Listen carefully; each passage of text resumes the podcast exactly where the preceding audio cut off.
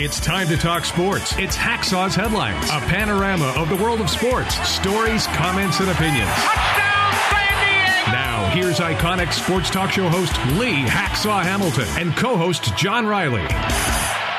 Who wants to talk sports? We do. It's a Thursday afternoon, and from our studios in San Diego, good afternoon, everyone. This is Lee Hacksaw Hamilton, along with my co host, John Riley. We welcome you to Hacksaw's Headlines, our weekly Thursday get together. And, John, we got a ton of topics on the table, headlined by the NFL, what's going on on the field, and even more amazingly, what's happening to coaches off the field. Lots to cover.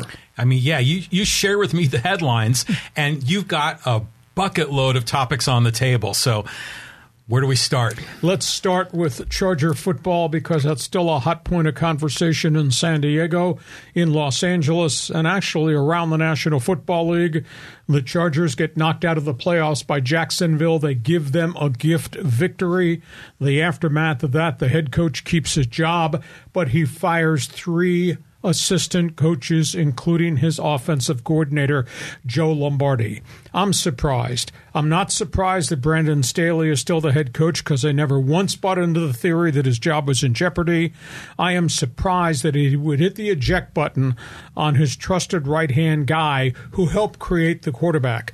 I just don't understand how you rationally tell people and explain to the fans and explain to the players why you fired an offensive coordinator, John, whose quarterback had 9,500 yards passing in just the last two seasons with all these problems around him, him being Justin Herbert. Uh, Brandon Staley's press conference was was point on. He answered all the tough guy questions. He talked extensively about the vision of what he wants his offense to be. Uh, he did not want to use the injuries to the offensive line and the wide receivers as excuses as to why Joe Lombardi's offense was so hit and miss. Uh, they want they want an offense that's going to be an offensive line type line of scrimmage offense, which means they're going to move people. He wants an explosive chunk offense that also includes chunk yardage running the football. He wants speed at wide receivers, which I tend to think they have to go get. They got to get separation. They got need better defensive line play.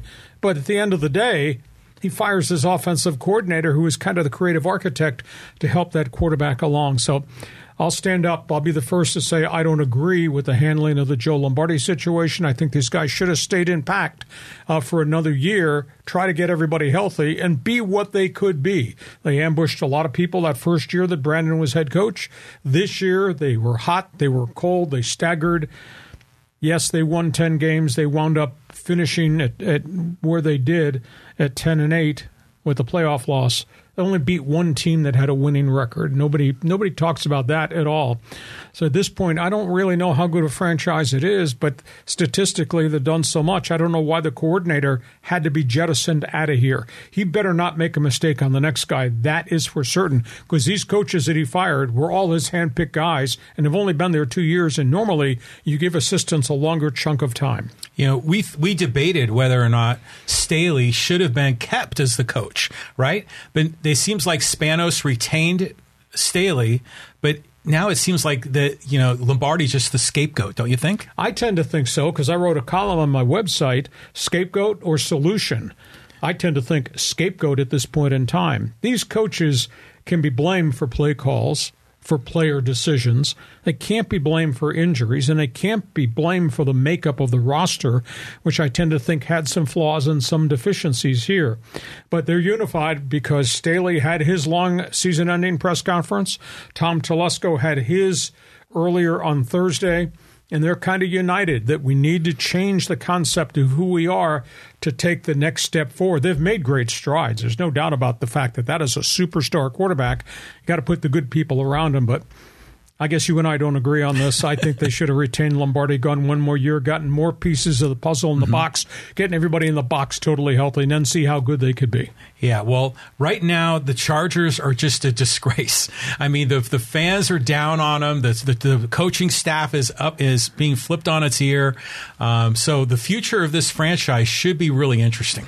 Tell you what, I think it's the most marquee offensive coordinator's job that's probably out there right now because of Justin Herbert. So we will see where this thing goes. But the conversation is just not about Brandon Staley and what happened to Joe Lombardi. There's another segment of the conversation. Question two. Question two is it, it comes down to the Spanos family, to Dean Spanos. What's going on with his with his track record as a, as a owner in the NFL. Well, if you go back and look at these numbers, I mean, they're right there in neon lights. You, you can't avoid the history of Charger football since they bought the franchise in 1984. Uh, you know, they've owned it for 36 years. They've had only 16 winning seasons. And they've gone through 12 head coaches. I mean, they fired a coach who led their team to the Super Bowl. They fired their coach who had them in the playoffs all those years and was 14 and 2 the year he got fired. I'm talking about Bobby Ross first, talking then about Marty Schottenheimer. Uh, you know, it's just it's it's a sub 500 record. They've not been really competitive on a year in, year out basis uh, in terms of being good in the AFC West. They went to the one Super Bowl and got nailed on a record setting performance by San Francisco's Steve Young. Historically, they've been cheap uh, in terms of what they pay their head coach. Uh, I, I, think there's an issue here about the aggressiveness of the organization, and that falls on the general manager. Who's the president of football operations? The owner's son, John Spanos, who was gifted that job. Did he earn it? No, I don't think so. Uh, between Spanos and Tom Telesco, who've come in together simultaneously as president of ops and as general manager, the composite record is now 81 and 87 since those guys took over. So I think there's there's a, a history here of what kind of owner is this? You know, this owner and his people, led by his son, hired Mike McCoy, fired Mike McCoy, hired Anthony Lynn, fired Anthony Lynn. Now have hired Brandon Staley. Uh, they fired those two coaches I alluded to. They fired a Hall of Fame general manager and Bobby Beathard. So please explain to me the track record of Dean Spanos and his first family of football. Yeah, I mean it's it's it's it's not attractive, and it's interesting how some franchises have such stellar leadership, consistency over a long period of time. But the Chargers are just so erratic. They've been cursed for so long. Things seem to always go wrong. You have to really look at, to the very top of the of the org chart. It really has to fall on the on the shoulders of the owner. When you're saying look at those franchises, I'm, I assume you're representing a franchise in area code 412, owned by the Rooney family. Yes. The Pittsburgh Steelers, yes. who had a level of excellence that has really hardly ever dropped off. Right. And they've had three head coaches, mm-hmm. three head coaches since the 1970s with Chuck Noll through Cowher through Tom. Three head coaches. It's incredible. And how incredible is their record compared to the Chargers? Yeah, I mean it's a huge difference. And and you see this in a lot of other even in other sports like the St. Louis Cardinals are just a really solid baseball franchise and you look at around the league across a lot of professional teams, the Chargers in many ways are are sort of laughable in the eyes of some of the fans out there. They always seem to find a way to snatch defeat from the jaws of victory. Absolutely amazing. They're not the only team in Los Angeles, though, uh, that's kind of in the headlights right now and in the headlines. Let's talk about the team on the other side of town. Yeah, so Sean McVay decided to stick around, which was some of this ongoing soap opera there in L.A. So how's it all going to, you know, shake out in Inglewood there? Well, it's going to shake out with new people in that organization. By by the draft, he may be down eight assistants. They fired a flurry of assistants this week. They may lose another one. The defensive coordinator, Raheem Morris, may exit to take a head coaching job somewhere else. They lost their offensive coordinator, Liam Coen, who decided to leave and go back to the University of Kentucky in the Southeastern Conference. And then Sean McVay fires his maybe most most experienced assistant coach, his special teams coordinator, Joe Camillus, and they fire their offensive line coach and they fire a linebacker coach. I mean, uh, they got guys coming and going. Uh, McVay's got a real challenge ahead. He's got to get his team healthy. He believes they will be healthy, but now he's he's got to fill in all these key positions. You know, by next week he may be shy of all three of his coordinators. And those are the second most important people on their staff aside from the head coach. Right. If Raheem Morris leaves, with the special teams guy having been fired and the offensive coordinator going back to the Southeastern Conference, I mean, we're looking at a, whole new brain trust behind that organization. So it's it's really to me it's shocking that an organization that had such success in a short period with Sean McVay would blow this thing up from an infrastructure standpoint. That's my spin. What's yours? It's interesting how we talked about how they were going to have to rebuild the roster. Now they've got to rebuild the coaching staff. I mean, how many assistant coaches do most NFL teams carry? Well, they carry usually 12 key administrative coaches, and then there's a support staff underneath. Mm-hmm. You know, for example, we've had five head coaches get fired so far this season. So that's five head coaches, 12 assistants uh, all varying degrees on the organizational chart, and then a bunch of administrative assistants who work with their lead assistants. So, I mean, we're talking probably 18 staff members get bounced when Denver makes their decision, Indy makes their decision, Houston fires their coach, mm-hmm. Arizona. Mm-hmm. There's a lot of names that are all interconnected as part of that head coach's staff. So uh, I'm, I'm really surprised about the Sean McVay situation. Let's talk about the guys out there is going to get a job. I don't know how quickly. I'm not quite sure where. Who do you want to ask the next question about? Well, well, Sean Payton, we were talking about maybe as a potential candidate for the Chargers, and I was reading that he actually covets that Charger opportunity. But um, now he seems to be interviewing with some of the other teams. Sean Payton is a hot commodity out there, and I think when that domino falls, then all the others will fall. Sean Payton interviewed for four hours on Tuesday morning with Denver Bronco officials in Los Angeles. He completed an interview with the Houston Texans. We're led to believe there's an interview coming in Arizona, and David Tepper, the Carolina owner, has indicated after one brief meeting he wants to bring him back for a true formal interview with everybody in the organization. There's a lot of angles to the story. One, he's asking tons of money. I've been told in excess of 10 million a year just for him. Two, he wants to bring his whole football group of guys with him, his staff. Three, he wants player personnel control, decision making power. Which to me is that that's a that's a tough call because that means the owner has to go tell his current general manager, "You work for Sean Payton. You don't work for me. You're working under him." That becomes a big issue. And then the, the fourth item in the equation is the story that is swirling out there now is that the New Orleans Saints, who still have him under contract, want big compensation. I was told initially it was a number one pick. Now I've been told it's two number ones because New Orleans, John, has looked back at the prices clubs paid to hire Jon Gruden. When Tampa wanted Jon Gruden from the Raiders, they paid two number ones and two number twos. And when Belichick and Parcells jumped back and forth on the eastern seaboard between New England, the Giants, the Jets, there was compensation involved there too. So suddenly New Orleans has looked at what these other teams paid for marquee coaches, and New Orleans says we want two number ones. Might be a number one this coming year, might be a number one four years down the road, but that's a gold standard price to pay for a head coach like Sean Payton.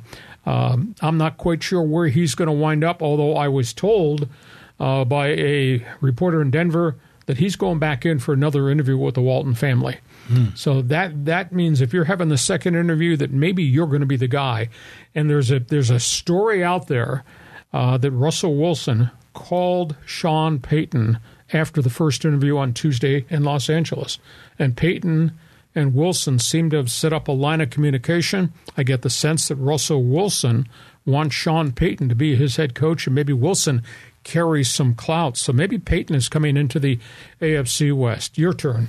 Well, you, you, say ten million bucks a year, right? But isn't that what the disgraced Jon Gruden got when he uh, was the coach of the Raiders? Yes, that's what the Davis family finally agreed to pay him. So they've already set the benchmark there. So he's asking for the same thing. If I were in his shoes, I'd be asking for at least that. You know, especially with his track record as a coach and the respect he has around the league. I think the other sidebar stunning thing to me is and New Orleans president and general manager Mickey Loomis praises Sean Payton to the hilt. How come they didn't bring him back? If if Payton wants to come back and coach, why would New Orleans not bring him back? I mean, the guy that got in there does not have any track record of success at all. Know, I don't think Dennis Allen has had a winning season anywhere in his career. As a head coach. With the Raiders, or obviously this year when New Orleans went seven and ten, why would the Saints not bring Sean Payton back? Or maybe Sean Payton says, "I've done as much as I can do organizationally. I need a change of address. I need a breath of fresh air. I need a new group to lead. So, shall be interesting. All right, before we talk about the games coming up on the weekend, John, uh, let's tell everybody on our live stream how they can subscribe, where they can go get information, get the alerts for our Thursday podcast and what we do on Bonus Monday. All right, so just to tell y'all, if you're on the live stream now, you could participate in the uh, fans forum segment. Just type in your question or comment for Hacksaw on YouTube or on Facebook. And yeah, if you're if you're watching on the live stream, you know, if you like what we're doing, give it a thumbs up. That kind of helps the algorithm, gets Hacksaw more exposure on the internet, and it's all good. Um, and if you um, want to subscribe, you can go on the YouTube channel, subscribe there, and subscribe wherever you get your podcasts. Because you'll get the alerts during the week when we add things to our podcast. And by the way, as a side story, if you like what we did on Sports Talk Radio in Southern California, I think you'll like my website. It's all written. I write on it every night. Just go to leehacksawhamilton.com. You'll find the best 15 minutes in sports, Hacksaw's headlines, one man's opinion column, my pro football notebook. There's a ton of stuff to read every day in addition to what we do here with our podcast. On we go. Let's talk games. Yeah, so last week was the wild card games, and those were exciting. But this divisional weekend, I know, is usually considered the best weekend of the entire NFL season. Big boy football, no doubt about that. What game do you want to start with here? All right. Well, let's let's take a look here, and we'll start with the game that was canceled you know, a few weeks ago. Let's go and talk about the the, the Bengals and the Bills. Buffalo is at home. Big issue here. Is Buffalo great? Yes, offensively. Is Buffalo tremendous defensively? You better believe it. The turnovers. The turnovers have really become the big topic on the Niagara frontier of quarterback Josh Allen, and he continues to turn the football over at a rather alarming rate. Cincinnati rolls in here. This is a real deal team that's grown into stardom with a lot of young players. Joe Cool, Joe Burrow is having a phenomenal statistical year throwing the ball.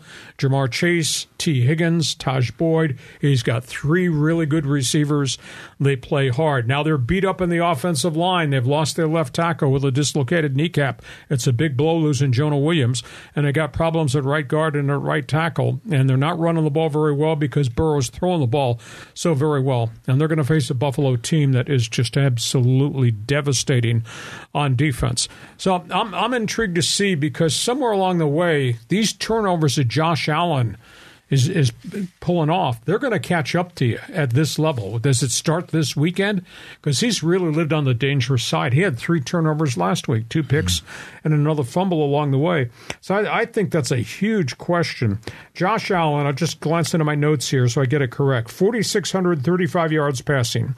38 touchdowns, but he's got 22 turnovers this season, and he's taken a pile of sacks. But that's offset by the fact that his boys 54 offensive touchdowns this season. They are really good and really dangerous down the field. And of course, that, that Buffalo defense, they got 29 takeaways, they got 44 sacks. Uh, they're just really tough to go down the field without turning the football over. And in terms of Joe Burrow, uh, you know, they're red hot. Uh, they've won eight in a row. They've won 10 of their last 11. He's thrown for over 4,600 yards. He's got 36 touchdowns. He's taken 48 sacks. And he's lining up against a really good Bills physical force pass rush. I think this is going to be a challenge. Cincinnati, statistic nobody talks about third down conversions 49% wow. conversion rate. Wow. I mean, the average in the NFL is like 41, and they're at 49%, and that's pretty much with a one dimensional throw it down the field offense. So, what a great matchup. So, I don't know. Are you alarmed at Josh Allen's turnovers? Or do you accept that because they got 54 touchdowns and they just go up on the field, up and down the field on everybody? I mean, he just has a lot of great receivers to throw the ball to, and it's an exciting, fun offense to watch. But I remember that fumble. He got walloped in the backfield there in the Dolphins game, and that ball squirted around, and they ended up what they brought it back into the end zone, didn't yep. they? On that one, on that play. So, um, yeah. So he, he's these quarterbacks still are still they're young men. They're in their mid twenties, right? So they, their experience level, you know, they're and the NFL is a whole lot different than college. He's a stud. There's no doubt about it. I'm picking Buffalo to win, and you? I'm going with Cincinnati on this game. You're obstinate about everything. Okay, let's go on to the next game. Pick one for me. All right. Well, let's let's talk about the, the the Chiefs because they were the number one seed going in, and the Jaguars kind of slid past the uh, the Chargers, and now we've got another you know David versus Goliath matchup. Kansas City's won ten of their last eleven. Jacksonville's feeling really good about themselves. Jags have won six straight, and they've won seven of their last eight, which is pretty impressive. Kansas City comes off the bye week, and that's huge in terms of everybody getting their sea legs back, everybody who was Nick getting healthy. And then you just look at the statistics. Patrick Mahomes' record as a starter in Kansas City is 72 and 19. Think about that. Wow. 72 and 19. And I, will just ask the question to Jacksonville who are you going to defend? Who are you going to defend? Mahomes? Kelce? The quartery of wide receivers? The little running back, Pacheco? Who are you going to defend? Are you going to spy him? Are you going to blitz him?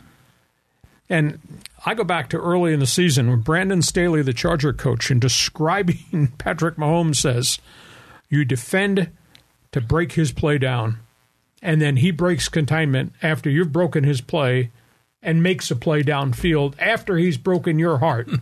and it, it goes on and on and on, and, and it happens. Uh, it, it's a really, really good Kansas City team. Averaging 413 yards per game. They're hitting on 49% of the third down conversions. Uh, in four divisional games in his career, Patrick Mahomes is 4 0 nine touchdowns, no picks in four divisional games. As we just talked about, division football is big boy football. Mm-hmm. Uh, I mean, his statistics are just absolutely staggering. And I, I, does Jacksonville try to slow Kansas City down? Or does Jacksonville just try to keep up with Kansas City and chuck it down the field and hope they can make enough plays? I, I don't I don't know how you how you match up with the Kansas City Chiefs. Well, I think Andy Reid is going to have a game plan. They're going to be prepared. They're the number one seed. They had the week off. You think they were uh, in pads over the week, kind of ba- banging into each other? No. I know that was your criticism of the Chargers. No, they were doing the, creative genius the, stuff. Yeah. I'll guarantee you that. Yeah. So the the the Chiefs are going to be loaded, and Mahomes is just such an exciting young player. He's a lot of fun to watch. So um, you know, it, it, was it's great seeing Trevor Lawrence grow as a quarterback, but now he, arguably Mahomes the top quarterback in the whole league. And we got student teacher in this matchup. Andy Reid had Doug Pederson on a staff way back in the day. It's going to be fun. Uh, Jacksonville has now learned what it's like to play in postseason play, and postseason playoffs is such a, a different animal than week three or week 12 or whatever. Jacksonville's road ends this week at Arrowhead. I'm picking Kansas City. You're going to be obstinate. You're going to agree. No, well, you have to go with the with the Chiefs on this game. But okay. you know, we'll we'll see how the Jaguars do. Hopefully, it's a competitive game. Okay, on we go. Let's go to the NFC. Okay, so we're going to go to the, this matchup of the, the, Giants and the Eagles. You know, so this should be kind of interesting because Daniel Jones showed us something last week. Daniel Jones has showed us a lot, and I was an I was a non-believer because I thought, okay Cinderella's carriage has gotten this far, but the wheels are going to fall off. Well, the wheels did not fall off. And the Giants punched the Minnesota Vikings in the mouth. Philadelphia's coming off a bye week, and this is huge because you got Jalen Hurts, another full week to get the injured shoulder healthy. Lane Johnson, who's had a core injury, their star Pro Bowl superstar right guard, is is healthier and he's going to play. And all those wide receivers, led by DeVonta Smith and AJ Brown, have had a week to rest their legs. So you talk about somebody that really needed a, a bye week. They got it, Philadelphia, and they're hitting on all cylinders. And you know, we, you and I, we talk occasionally about. I throw these statistics at you. Here's a stat that nobody is talked about. Philadelphia's got 70 quarterback sacks. 70. Wow. Think about that. So Daniel Jones has had a great season. Uh, Saquon Barkley is a heavy duty running back. Giants, I think, collectively have overachieved. They've gone from four wins to playing the following year in the divisional series. I just don't see how they can keep up with everything that Philadelphia's got because the Eagles run it. Jalen Hurts throws it. Jalen Hurts runs it. Their defense just goes after your quarterback.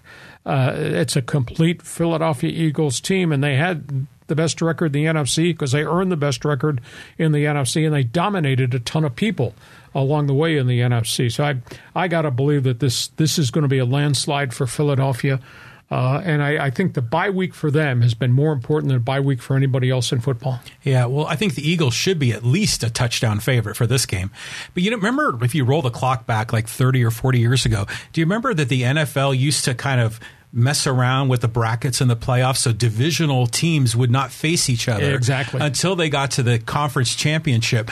But they kind of threw that one out the window. But it's interesting how the NFC is shaping up where we got two of those intra-division matchups at this uh, for this weekend. So you're wearing green or you're going to wear Giants blue this weekend? Who wins? Well the, the Eagles are just going to roll you know? So uh, the fans will find something to boo but the Eagles Eagles are going to win. Okay let's talk about the other game in the NFC quote no place for the timid. Yeah, this is going to be great. How many fantastic 49er Cowboy games have there been in NFL history? I mean, going back to Roger Staubach and John Brodie in the early 70s, and of course, the catch in 1981 with Montana and Clark. I mean, so many great memories. Even in the 90s, there were some great matchups with Troy Aikman, Steve Young years. Now it's a whole new era. How dazzling was Dak Prescott? In that Monday night win 25 for 33, and he had three drop passes.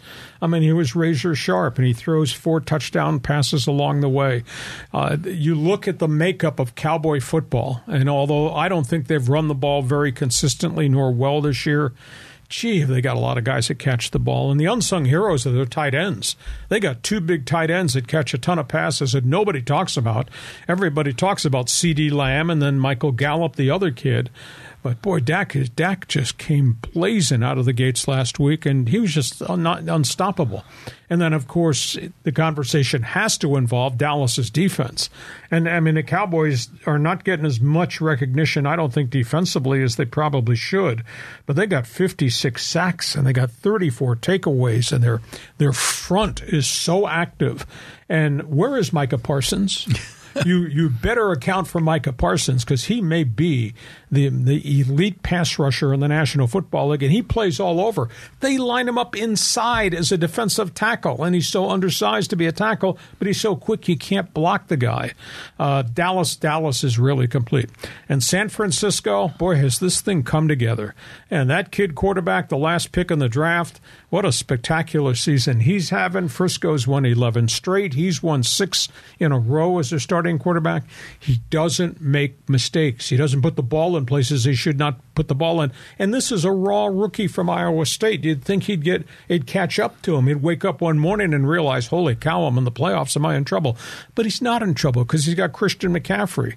And now they got Elijah Mitchell, the heavy duty back, back off uh, surgery. And they got Deebo Samuel. And they got uh, Brian Aiyuk. And then they got George Kittle, who's healthy, he's catching everything. Uh, and their offensive line is rock solid. They may have the healthiest offensive line in the entire National Football League. I don't think any of their guys have missed a game this season. And then that defensive front and what they got at linebacker, and then obviously the guys in the secondary. I mean, San Francisco is as good as Dallas is. Uh, I, I, think Dak has the edge over Brock Purdy in terms of quarterbacks. Mm-hmm. But boy, you look at the skill positions. Frisco may have the better complete skill positions led by CMC McCaffrey uh, compared to what Dallas has got. And both play really, really good defense. You know, I hate to say maybe this is a field goal kickers con- contest. Uh oh. Because I, I, I think the quarterbacks are going to have a really tough time with the pass rush. Uh, but it's uh, this is going to be a marquee game for sure in the NFC Finals. Um, who to pick? I'll pick San Francisco because I just I just think they are in such a role, and it's not sexy to play the kind of football they play because they bang it and it's not sexy to play the kind of defense they play because they go get it. I'll pick Frisco over Dallas. Now, you can argue with me on this. You got five seconds to stand up and tell me what you think. well, I mean, I'm a Niner fan, so I'm all in on the 49ers. You know that. But, uh, you know, you say this could be a close game, could come down to field goal kickers. That Dallas kicker, there's, we got some trouble there. Yeah, sidebar story this Brett Maher thing. There's a lot of a lot of conversation. First of all, they have signed a veteran kicker to come in. They may carry two kickers on the roster. Uh, they just signed Tristan Vizcaino. Uh, he's bounced around the league. Actually, he was with the Chargers for a while. Uh, he's 11 for 12 in field goals uh, in the last couple of years. He has come in. They may carry two kickers. There's the special teams coach, uh, John Fassel, was asked, "What's the explanation to what happened to Brett Maher on on the weekend?" And he said two, there were two things that were going on. One, they have a special K ball that the kickers use and there's there's three K balls that are in the Cowboys bag. Well, two of them were kicked, wound up in the stands, and were not returned. So they had to use a different K ball that had not been used before. They said that might have been an issue. There's another issue that the holder takes a blade of white grass and puts it right where the ball is supposed to be spotted the officials interjected and said, You can't take something off the sidelines and put it as a marker on the field. Oh. So that this story just came out this morning that they refused to allow the Cowboys. Cowboys been doing it all year. Refused to allow the Cowboys to take this white marker, put it down. It's like a, it must be like a piece of plastic grass. Mm-hmm. Put it down so the holder, when he takes the snap, will set it down in direct line to where the white thing is. NFL said you can't do that, so he didn't did not have his quote marker. Now I don't know if that's a lame excuse or if that's reality or the loss of the K balls got something to do with it, but that's why Brett Maher missed four kicks along the way, and he's been rock solid. Jesus, he's been he's really been good, but he wasn't good last week. You wonder about the psyche of the kicker. Well, maybe at least they won't allow a snowplow to kind of yeah. clear the, the, the, plane for the kicker. But uh, yeah, this is just going to be an epic matchup from head to toe. I think we're all really looking forward to this game. Uh, one one college football note. Let's talk about the situation at San Diego State. Uh, they're going to hit the reset button here. Brady Hoke is going to try to fix his offense. Uh, hiring, firing, and retiring. Those are the three words up in Montezuma Mesa this week. San Diego State has lost veteran coach Jeff Horton. He's announced his retirement. Longtime uh, offensive coordinator, longtime running back coach. He's announced his retirement. Ryan Lindley has been elevated uh, came in as quarterback coach at midseason when they had the shakeup last year. He has now been named the offensive coordinator, so he'll continue to work with quarterback Jalen Mayden. Uh, they have fired their wide receiver coach, Hunkie Cooper. Uh, there's a wide variety of reasons why that probably happened. Uh, they were concerned that the message had gotten stale. They were concerned that he was very unhappy with the play calling and second guessed Jeff Hecklinski along the way. So there's a whole bunch of things going on there uh, with San Diego State. So as as we sit here on our podcast Thursday, Aztecs need an offensive coordinator, need a quarterback coach, need a running back coach, and need a wide receiver coach and need a defensive line coach because Justin Ena has gone home to take a job on the BYU staff. So Brady's hitting the reset button. He's got some tough decisions to make. Better make the right decisions. Sounds a little bit like what Sean McVay is going to be dealing with. But the, the, the outpouring of love for the wide receiver coach Cooper online and social media was really strong. A lot of current and former players really standing up for the guy. So yeah, I want to learn a little more about how all that went down. But um, you know, Hoke has to make some changes. Um, and it's kind of it's a neat story, you know, to to see the former quarterback come in as the offensive coordinator. And it's, you know, when he came on board, suddenly, you know, Jalen Mayden was a lot more productive as quarterback. Yeah. And he's a smart guy. I mean, he threw for over 12,000 yards. He kind of rewrote the Aztec football record book. And San Diego State's had a history of a lot of really good quarterbacks going back in lineage to the Don Coryell Division Two era. Oh yeah. Uh, so Ryan Lin- Ryan Lindley has earned this, and the other thing is he went back after his NFL career was over. He, he played four years in the league as a backup and he got hurt. Uh, he went back to graduate school and he got his degree. He got his master's degree, and then he went out and, and he's learned from three different teams offense and defense. I mean, he was with Mike Leach at Mississippi State when the phone call came would you consider coming home here and be our quarterback coach? And Mike Leach let him out of his deal uh, to go. And of course, before that, he was with Cleveland Browns. So he's he's kind of earned this opportunity. Good kid, smart guy.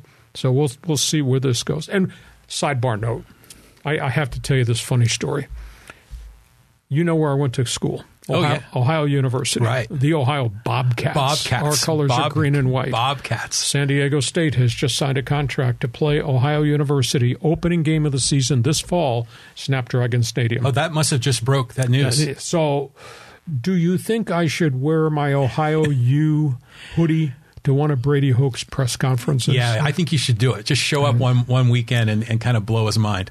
As much as I like the coach, as much as I have respect for the football program and wanted to see do good, blood is thicker than water, and I think I'll be wearing green and white the weekend the Aztecs play. My Ohio Bobcats. Okay, before we move on, other topics on the table in a minute. Tell the people about Fans Forum and how we want those on the uh, live stream to get involved. All right, so get involved. You know, you just got to type in your question or comment for Hacksaw on either the Facebook or YouTube live stream. We'll see it up here on our screen. We'll get you involved in the fans forum segment. You know, Lee, when we when we break up our podcasts into all the little segments and spread them out over the week. The fans forum segment usually does really well. I think a lot of the fans that are watching the recorded version of the podcast just like seeing the interactivity with the audience. Okay, Fans Forum will be the final thing we do today, and today's a really, really busy day. Let's go to baseball. Oh my gosh. So, I mean, w- this is big news here in San Diego. This kid they signed, Ethan Salas, is just, he's 16, but he's just so mature. And this, apparently, the talent is just oozing out of this guy. The number one pick in the international rankings by Baseball America, Ethan Salas, six foot two, 185 pound, 16 year old catcher. Think about that. $5.6 million record signing bonus contract by the Padres. Usually, when you sign a young Caribbean player, you will send him back to the Dominican Summer League, and that's where he will play his first summer of organized ball because all those kids are about the same age bracket. Padres are not doing that. The Padres think so much of this young man. They're bringing him in, and he will play in the Arizona Summer League, which is a combination of draft picks, high school kids, top college kids. This will be a 17 year old next summer playing at the highest rookie level that you can play. He's gifted. Is he going to make it here? Well, it might be four or five years down road. They paid a phenomenal price, but AJ Preller has been given a blank check and he's overspent that blank check.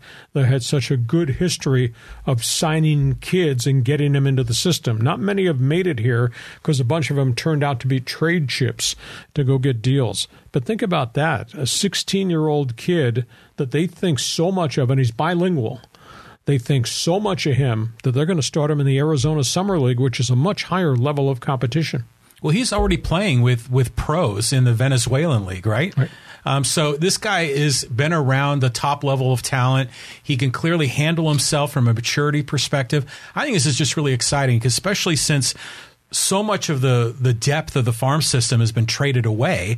Now they're replenishing. On we go. Let's talk about controversy in Major League Baseball because if it involves an agent, it probably involves this guy, Scott Boras, and it definitely involves that shortstop, Carlos Correa, who's now back in Minnesota. Correa signs the contract with the Twins after rejecting what the Twins offered before free agency started. Scott Boras just had a meltdown. He ripped the New York Mets organization for how they handled the Correa contract.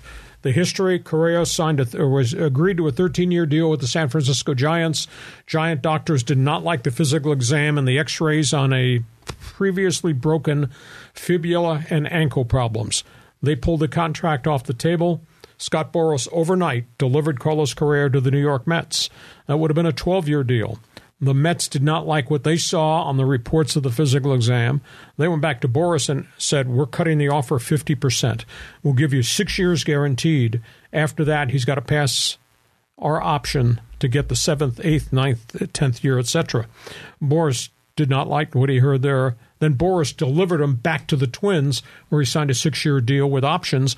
The options are he has to pass a physical every year.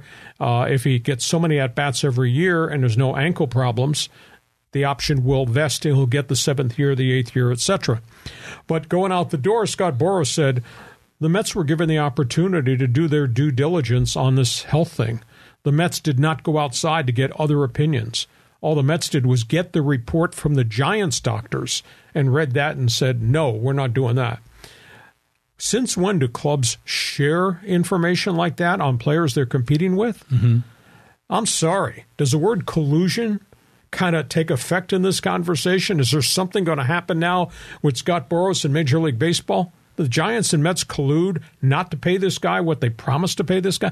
This could be messy beyond what we've already experienced.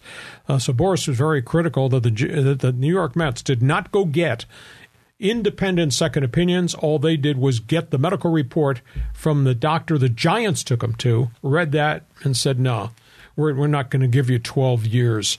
Etc. So that's that's where we are with that story. We'll see how long Correa holds up. Boras, We'll see if he goes after Major League Baseball in some type of collusion because I've never heard clubs sharing medical reports on a player they were both in on. Well, yeah, usually it's uh, you know there's people accuse general managers of shenanigans with the medical reports going back and forth.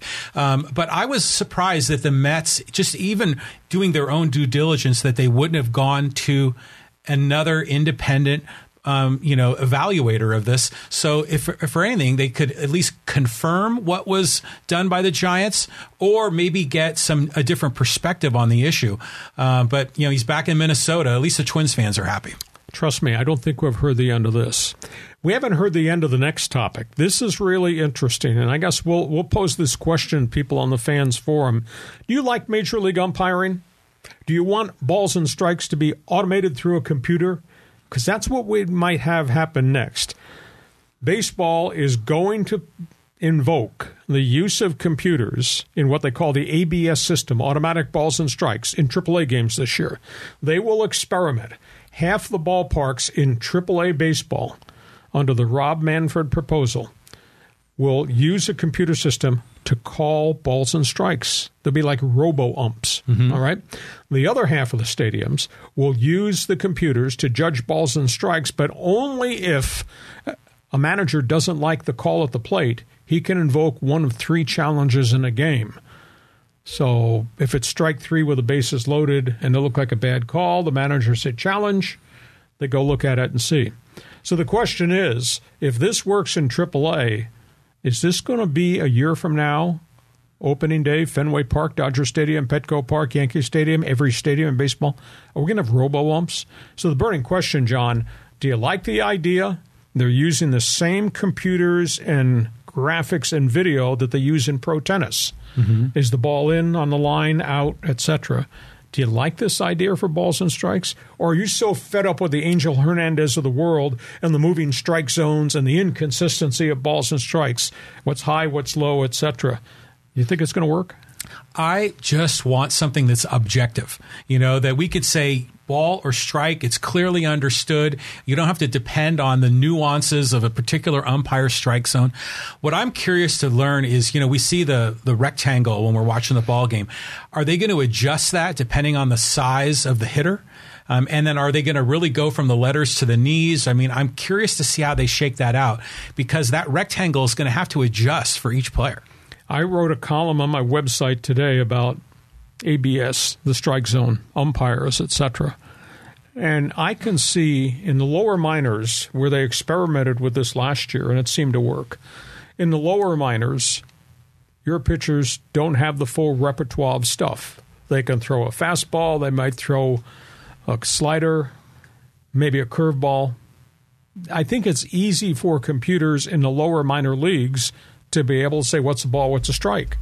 But you tell me how the computer is going to hold up to Yu Darvish throwing seven different pitches from six different arm slots. Mm-hmm. How is it going to hold up with these relievers who throw gas and have jump and bite, and their ball starts here and winds up there, lickety split?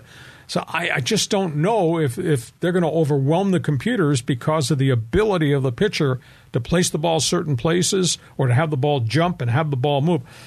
Fascinated to see this, but I know that you're taking the human element. I would much rather see the doggone commissioner's office work better to get better umpires to neutralize and maintain a specific strike zone. Because I thought last year, all the games you and I watched, John, I thought it was the worst year of balls and strikes oh, I ah, have ever seen in Major League Baseball. horrible. So if you don't like this, blame it on Angel Hernandez, who I think is the most erratic umpire, and blame it on Rob Manfred. But So do you do you think the computer will melt down trying to call balls and strikes with Yu Darvish doing all this? No, I don't think so. I think uh, ultimately, you know, we when we watch it on television, we see the rectangle as a two dimensional, but because the ball, they're going to have to create like a three dimensional zone, you know, over the plate. And even if you've got a wicked slider, if it just nicks any part of that three dimensional zone, that's going to be a strike. And to me, that should be the right way because that's the way it should be in the rule book. And I just like to see it implemented so it's right. And so we're not getting any of these BS calls that throw the game one way or the other. And there were a lot of BS calls. Oh. Okay. We'll talk about that as we go farther along. Let's move to the NBA. Okay, so um, yeah, the the Lakers and the Clippers are kind of the Southern California teams. We're getting near that trade deadline. So, what are you hearing through the grapevine? Both teams are staggering with injuries, despite the heroics of LeBron James, despite the good nights and then the off nights that uh, Kawhi Leonard and Paul George have to play for the Clippers. They're both staggering. And the Lakers are still in last place. Uh, don't adjust your TV screen. There's nothing wrong with your eyesight. Yes, that is the Sacramento Kings that are in first place. The Lakers are in last place in the Pacific Division. Can you bleep and believe that? Uh, trade rumors: Lakers Lakers want to hold on to their two future number ones. Uh, if they let Russell Westbrook leave at the end of the year, they're going to have approximately 35 million in free agent cap space. They are talking to Utah about a deal for Mike Conley, the veteran point guard who can still play, got gas left in the tank. They wouldn't give up a number one. They would not trade Westbrook in the deal. What they would do is they would take on the contract of Michael Conley, which got one more year to run after this season. They'd trade one of the young guards or maybe a guard and a forward and get Conley in here. They could let Westbrook go. They'd still have their picks and they'd have this block of money to use. So keep that uh, keep that in the equation. Clippers are shopping. Uh, they're looking for help for in, in the big department. Uh, they're now talking to Detroit about a deal of one of their guards, maybe Patrick Beverley, and something else to go to Detroit for their big young backup center, Nerlens Noel. Uh, there had been talk about Baj Bogdanovic, but Detroit does not want to trade him to anybody, Lakers nor Clippers at this point in time. So I think as we go towards the deadline, which is February 9th, I think both these clubs are going to make some kind of deal, but I don't think it's going to be a blockbuster Westbrook number one draft pick deal. I think the Lakers will trade small and just try to get to next offseason with their picks in their pocket and with cap space. Well, yeah, I mean, no one's going to knock off the mighty Sacramento Kings this year. So, uh, yeah, so maybe the Lakers and, and, Clippers, maybe they can just sort of get incremental gains. You know, maybe move a, a, a few small pieces on the on the chessboard. But remember, we talked about how the Major League Baseball always has a really exciting tra- uh, trade deadline, and then the NFL lately has been pretty exciting too. Are we going to see some more of that? You know, you know, last minute rush of deals as we get near the deadline. I think it's harder in the NBA because the whole world is at the salary cap, and I think that's a big, big trouble about moving contracts more than anything else. So I, I think there will be some deals. I don't think there'll be blockbuster name deals because you just can't move $45 million contracts to the next guy because the next guy's got no cap space and doesn't want to give up draft picks to make those deals happen. Let's talk hockey. This is a really ugly story in the National Hockey League. Uh, that, that, goaltender Robin Lehner is from Sweden. Uh, Las Vegas Golden Knights star goaltender signed a big money contract. He's filed for bankruptcy. $50 million in debt. He's defaulted on five major loans. Uh, he's in all kinds of trouble uh, with the government. And I don't know how he works this out because he's only got a $20 million contract. He signed a contract extension last year uh, before he got hurt with Las Vegas. But I was staggered. You see, $50 million bankruptcy for a goaltender that's like 25 years old. How is that humanly possible? banks, banks would loan volumes of money to a guy from abroad, and then he missed all the payments. I mean, he's from Sweden. I maybe in Sweden they, everything's on a credit card and they don't pay pay it off. I, it's staggering to see. I saw fifty million. It was like it was in neon lights. Yeah, when I saw that number, I was blown away too. But I learned that it has something to do with mostly business related loans. But usually people will incorporate their business, so there's like a separation, and that protects them at the individual level. But maybe he wasn't doing that. Maybe he's doing all of these crazy loans as a sole proprietor, and that's why he's liable for this gigantic debt. The area code to the state of Delaware, where LLCs were born, mm-hmm. is area code 301. Somebody call Robin Lehner and give that to him. Uh, let's move on. We got soccer to talk about. Boy, oh boy, the story just continues to spin. Team USA, they have yet to come to a contractual agreement with uh, head coach Greg Berhalter.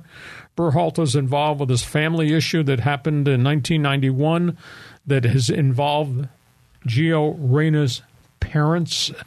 Reyna is on the outside looking in after his family went public and detailed the Berhalter story of domestic abuse with a woman he was dating who eventually became his wife and now has four kids with her. Gio Reyna, of course, got demoted during the World Cup, played very sparingly for Team USA, uh, got benched, had to apologize to his teammates for poor work habits.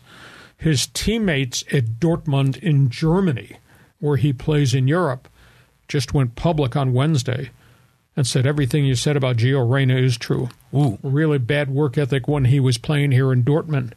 And we were surprised it did not change and did not improve. And this whole story spilled out about him with Team USA.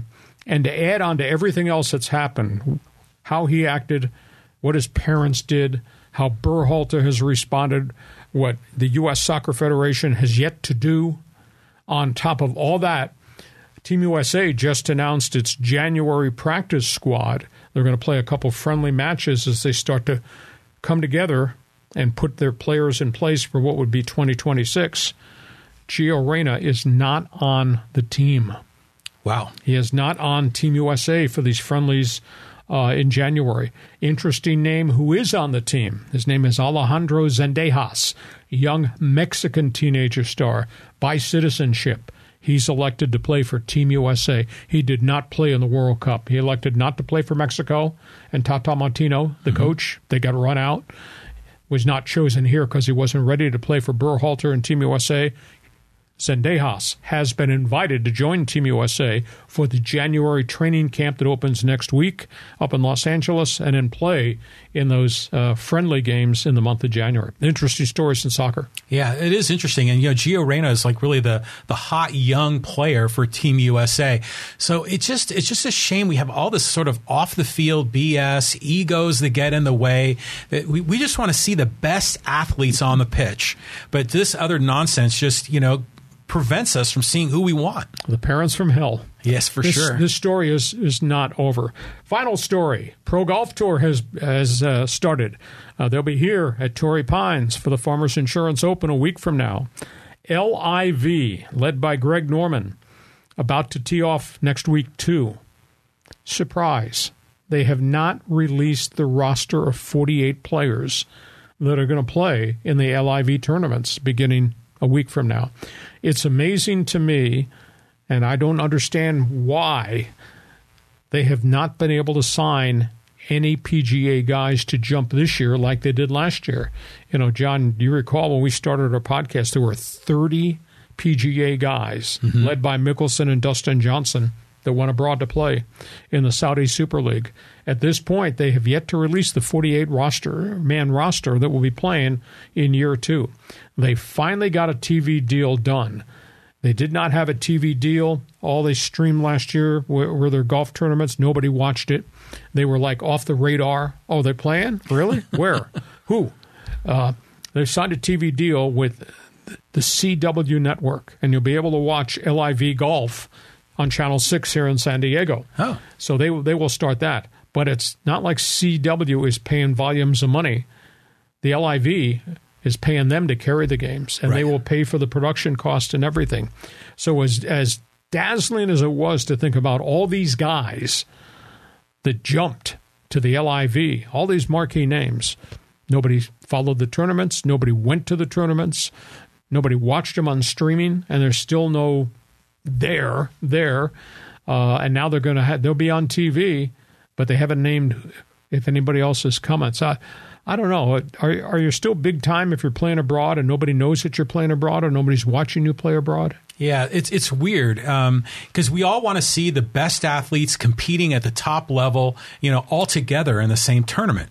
Um, so I, I predict this is going to shake out kind of like what happened with the USFL. You know, this is going to eventually dissolve. They'll eventually come back together under the PGA umbrella, but under a new financial agreement where the players feel like they're going to be treated properly, pro- fairly, given the amount of revenue that's coming in on the game.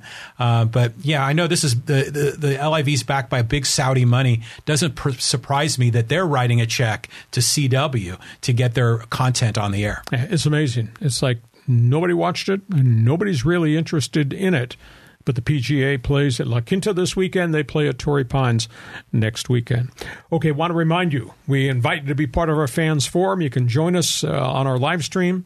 I urge you, please check my website, leehacksawhamilton.com. Ton absolute ton of written information every night, every morning. Think you'll really enjoy it. All right, we got people ready to ask questions because I think we got some answers. Okay, here we go. So this is from Michael Duell. He says ABS will be determined by how well offenses perform. MLB loves their runs and offensive stats. Mike, that's a good point. I think we're looking for consistency in balls and strikes. I think that's a piece of this equation. Another thing, and uh, we have not discussed it uh, at length yet, John, and we will as we get to spring training. Another thing is the ban on the shift. Yeah. Now suddenly, suddenly the pitchers are going to be at risk because the shift can't bail them out when guys tattoo balls on the right side of the infield. So I, I don't know how that comes into play here too, but I think Major League Baseball definitely wants some form of consistency uh, with balls and strikes and the zone. Uh, but I, I'm going to be interested to see how this this ABS works when you consider how wicked the stuff pitchers are bringing to home plate and the movement. It's it's just absolutely amazing. Well, I, I, again, like I'm looking forward to it because I want objectivity, not subjectivity. Uh, but you would hope that once they lock in on what the strike zone is, that they're not going to be monkeying with it like they monkey with the balls. You know, where they're they're super balls one year and then they're flat balls the next year.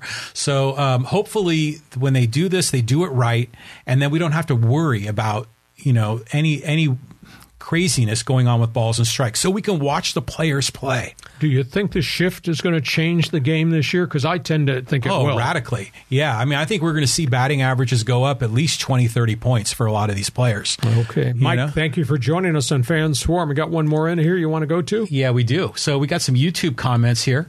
Um, so uh, this is this one here is from the story we did about Justin Herbert, you know, where you, there was something that wasn't right with Justin Herbert in that video, and it got so many comments. But here is a good one. This is from Nabes. He says, coaching and play calls mixed with routes. You know, that's the problem he was implying. And he needs to pump fake more. Plus, Herbs will throw balls away when he's unhappy with receiver or play calls. He will overthrow receivers when unhappy. But he doesn't say anything or show his frustration. I've watched him for some time now and study people's body language. It tells you a lot. Well, I think he's steady, and I don't think he gets rattled. And he gets knocked around, but he's athletic enough to really stay out of harm's way in terms of taking a lot of heavy hits. Did he get sacked a lot? Yeah. Uh, this whole thing is is interrelated. You know, if you can't run the football consistently, that means you're exposing your quarterback a lot more. You got problems on the offensive front, and they had so many injury issues, especially out on the edge. You got problems there too. So, so to me, they're going to have to change their player acquisitions. They they need a warrior offensive lineman, a run blocking offensive lineman. They need a tough guy running back. They need more physicality at defensive tackle up front. Um, I, I, don't think there's anything wrong with Justin Herbert, with the exception of the question I have about the mechanics. His arm slot does that need to be changed? You say, well, why would you change somebody who's thrown for 9,500 yards in two years? But you look at how many passes he gets batted down. So they'll have to investigate with a new quarterback coach and a new offensive coordinator mechanically where he is. But he is so gifted. I just would hope that they're going to be able to put more better pieces around him. As as our viewer said, this is all interrelated. You got to run the ball, you got to pass block, uh, you got to have receivers who get separation. They're deficient in a few areas that they're going to have to address in the offseason. Quarterback is not a major problem there. That's for certain to me. Well, do you think it was that rib injury he had early in the season and he was wearing the flak jacket? Could that be what's kind of thrown his mechanics off? No, because he got passes knocked down last year. He's always had this this different arm slot to release the football, but it was really pronounced in the Jaguar game. Um, when you're six foot six and you get seven passes deflected in the line of scrimmage, now part of that might be your offensive linemen not doing a good enough job to knock those pass rushers down, mm-hmm. or you know if, if they're going to raise their arms, well then you're going to slug them in the gut and bring those arms down. So that might have been a bit of an issue, but uh, he is so so gifted, and for him not to get badly hurt in three years, considering how many times he's been exposed to throwing the football. I mean, it's it's pretty impressive, but that's because of his athletic ability. A sees the field, goes through his progressions, gets the ball out of there pretty quickly, uh, and then I, I think B he's so athletic that there is a fear that he can run. I I view Justin Herbert and I look at him as a piece of a young John Elway, and a piece of the intelligence of Peyton Manning and a piece of, of I think just the overall ability of Tom Brady. I I think he is a complete complete package. I mean, could he be like Mike Trout trapped in Anaheim? You know, this elite talent that doesn't have the right package around him. I hope not. We got uh, any more there? Yeah, we do got one more here on the YouTube, and this was uh, from the segment about the worst moment in Charger history, um, you know, with the game with the Jaguars, and we had so many great comments, people bringing up the the lore of Chargers history. And this one was from Mark Schwartz, and he said the date was December 29th, 1979. One name that will live for will forever ruin my Chargers memory is Vernon Perry. LOL. He intercepted Fouts four times. Oilers were missing their franchise quarterback and one of their wide receivers, and they did not have Earl Campbell Campbell. You're correct. That that's a pretty low moment at a, a point in time when the Fouts and Air Coryell franchise was many thought destined to be a Super Bowl team. You know, John and I argued about this last week. Obviously, low moments have to be Dan Fouts, Vern Perry. Low moments, Ice Bowl Cincinnati. Low moments, Marlon McCree fumble against New England. Ah. Low moments. Uh, Nate Kaeding missing all those field goals to let the Jets win a playoff game, and obviously low moments when you lose twenty seven nothing to a substandard team like Jacksonville and get beat. That's pretty low. But somebody else emailed me through my website and said, Lee, the lowest moment was when the Spanos family took this franchise out of San Diego. That's that's well said too that that was a pretty dark moment in the history of our franchise. I think it's forever impacted the city. I just don't think San Diego is the same sports town now as it was when we had an NFL team that people really loved. And as I've said before, could never forgive Dean Spanos for turning his back on 55 years of loyalty and going north to Los Angeles. And I'll, I'll tell you, the explosion on social media. I'm sure you wrote something. I didn't see it, but I'm sure you did. The explosion on social media, anti Spanos family. Ah, it's brutal. Right after they lost that game Saturday and Jacksonville continued to Sunday and then into Monday when Staley started throwing assistant coaches off the boat. Just just absolutely nonstop. But uh, yeah, so there have been some dark moments along the way. Yeah, you, what's interesting is you know we're we're we're still kind of burned since they moved the team. What was it exactly six years ago on the anniversary? Um, but we had such a great run with the Chargers when you were doing play by play in the '90s with Stan Humphries, and that that run was wonderful. But I I moved to San Diego in '82 to be a student at UC San Diego, and I remember back then everybody was wearing Chargers shirts. I mean, everywhere I drove around town, the the the the, the sense of pride in their local team it just really made San Diego special. Um, and just to see what it's turned out to be now, it's just a real sad story. Yeah. I mean, you think back, you think back the the run to the Super Bowl with the Chargers in '94 into '95, and John, you mentioned it's one of the first things you ever mentioned when the first time I met you is you could drive through downtown San Diego and see all the hotels and they all had lightning bolts. Yes, uh, on the sides of buildings, yeah. and, and the, the business buildings at night were lit. So, this office had lights on like that, and it formed a lightning bolt. It was just absolutely amazing. And to see the thing end the way it did was just sad. And there have been great moments. My God, anytime Coryell and Fouts played, that was a great moment. And and the run to the Super Bowl under Bobby Ross and what Schottenheimer did with Rivers and LT and Gates. Oh, that was magical. Didn't get them to the Super Bowl, but boy, they gave us a lot of good football. So I, I tend to think, yeah, there were some bad losses along the way, but the night they, that Spanos family decided to invoke the greed rule to go to LA for money and turn their back on 55 years of loyalty.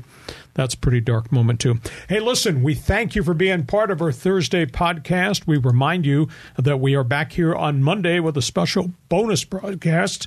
Enjoy yourself. Excuse me. Have yourself a great sports weekend. For John Riley, this is Lee Hamilton. Thanks for being with us on Hacksaw's Headlines. Join us again for Hacksaw's Headlines on YouTube, Facebook, and Twitter. And find the audio version on your favorite podcast app. For more content, go to leehacksawhamilton.com.